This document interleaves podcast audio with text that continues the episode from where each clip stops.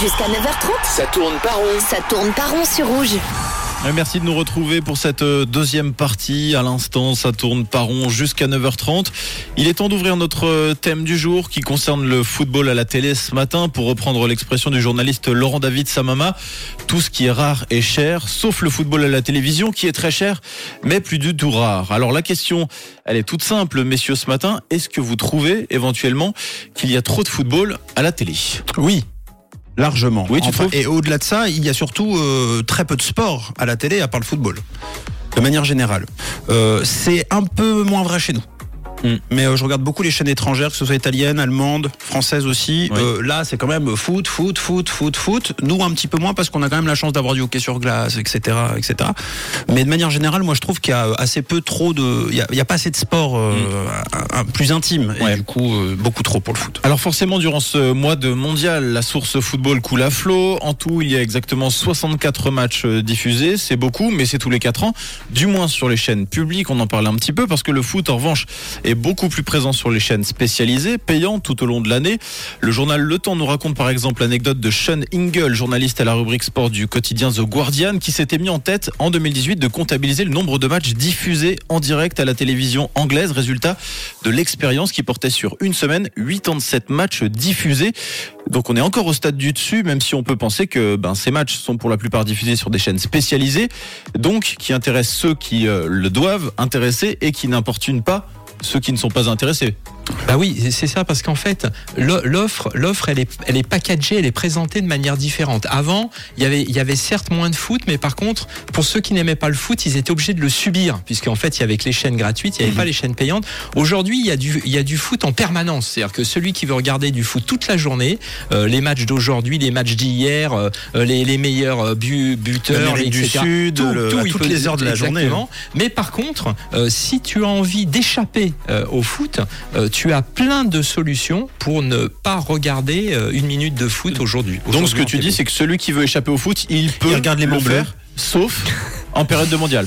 Alors, sauf, sauf en période de mondial, quoique.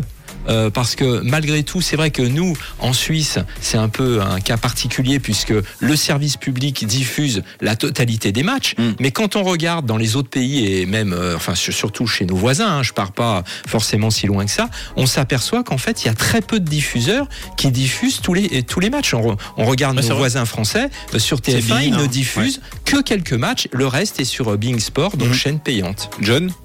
Alors moi j'ai j'ai un abonnement, hein. Donc euh, Ouais. je regarde aussi beaucoup le foot par abonnement. On a ça en Suisse aussi. Je pense qu'on n'a pas forcément beaucoup de foot à la télé. On a peut-être juste le championnat suisse et encore on regarde euh, les équipes romandes, en tout cas sur la télé suisse romande.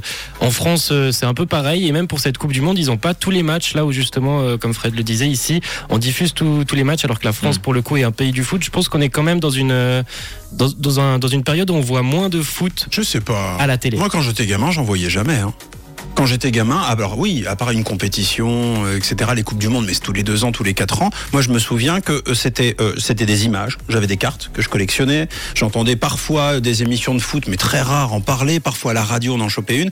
Mais sinon, je ne voyais jamais de match. Et surtout, il n'y avait pas Internet. Hmm. Donc, j'avais même pas les résultats. Et j'attendais mon journal le week-end pour voir mes résultats, etc. Donc non, je trouve quand même qu'il y a beaucoup plus de foot, même s'il y en a un peu moins qu'il y a dix ans. Aujourd'hui, il y en a quand même beaucoup. Après, peut-être aussi, ce qu'on remarque, c'est aussi l'essor euh, des avant-matchs, des débriefs. Donc en fait, on, on parle beaucoup de foot, mais intrinsèquement, est-ce qu'il y a beaucoup de foot à, à la Ouais. télé? Parce que c'est c'est peut-être aussi ça euh, le, le problème, c'est euh, tout ce qu'il y a autour hein, finalement des matchs. Ah oui, alors là, là, je pense, alors là, ça vient euh, non pas au départ de, de l'offre, mais ça, ça vient finalement au nombre de diffuseurs. C'est-à-dire que comme, comme les diffuseurs se sont multipliés, les chaînes de télévision se sont multipliées, à un moment donné, euh, il fallait des programmes.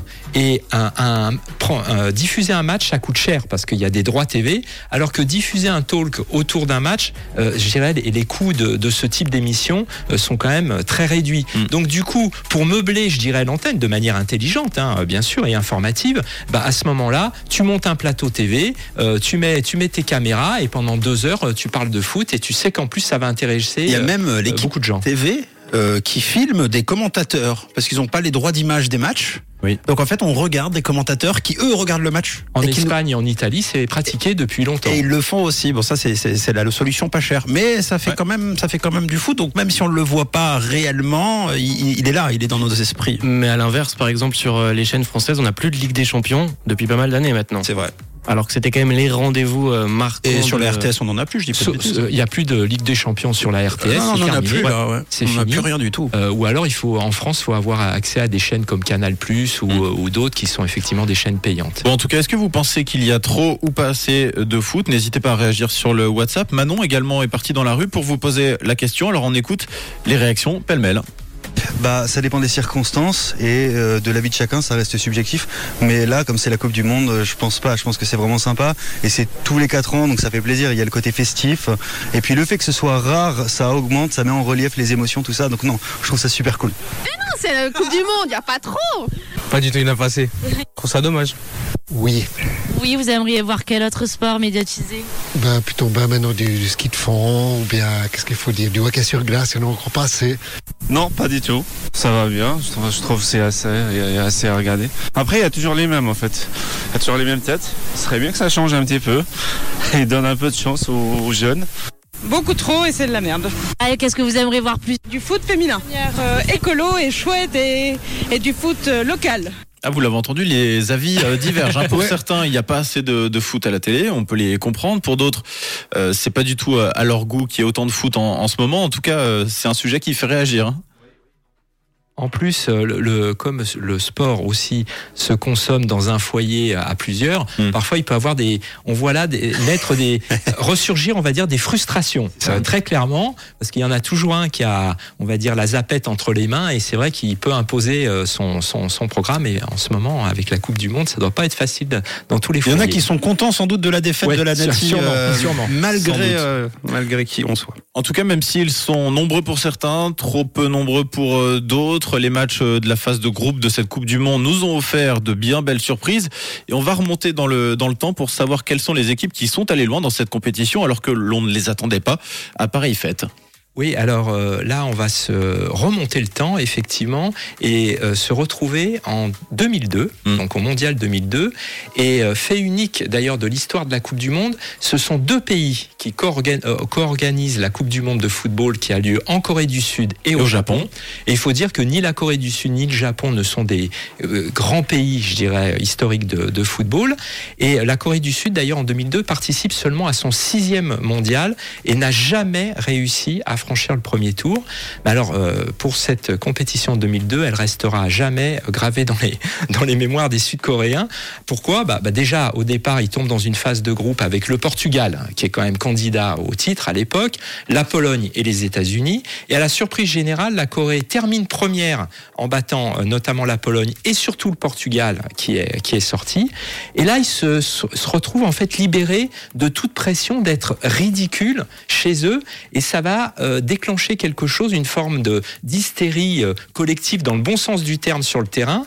Et derrière, ils font tomber euh, l'Italie en huitième de fino- euh, finale. Victoire, on se rappelle 2 à 1 dans un match Avec un arbitrage très Ouais, discutable. très très discutable, hein, ça c'est c'est clair. Euh, les Italiens qui étaient d'ailleurs les derniers euh, champions d'Europe en titre à l'époque, et euh, ils n'ont pas du tout été rassasiés en fait par cette euh, victoire, puisque derrière ils font tomber l'Espagne et devinez comment? Au tir au but. Mhm. Hein, ça rappellera des souvenirs euh, par rapport à ce qui s'est passé hier. Et malheureusement, euh, l'épopée se termine contre l'Allemagne en demi-finale, défaite 1-0, mais en demi-finale, Mm. la Corée du Sud. Je ne sais pas si vous imaginez. Hein. Oui, c'est Ouais. peut-être un peu le genre de parcours qui est en train d'emprunter le, le Maroc justement en ce moment. Une autre équipe euh, qui avait créé la surprise lors d'une édition euh, d'un mondial. Oui, euh, tout petit pays. Alors là, on est en 2014 au Brésil, grand pays par contre. Mais la surprise viendra d'un tout petit pays, le Costa Rica.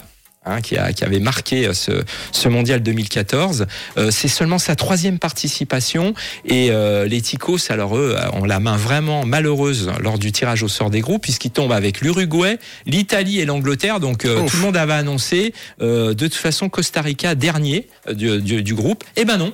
Euh, ils vont terminer premier et là, ils feront preuve d'un état d'esprit sans faille, euh, justement dans les, dans les phases de groupe pour battre et l'Uruguay et l'Italie. Et, euh, et en plus, ils terminent avec un seul but encaissé, quand même, ce qui est une sacrée performance. En huitième de finale, ils rencontrent la Grèce et là, un homme va particulièrement briller et on le connaît, c'est Keller Navas qui est actuellement le gardien, l'un des gardiens du, du PSG et qui, lors de la séance de tir au but, envoie en fait le Costa Rica en quart de finale. Et en quart de finale, il rencontre le Pays-Bas. Le portier costaricain va encore faire des arrêts euh, de, génie pour amener son équipe jusqu'à la séance de tir au but.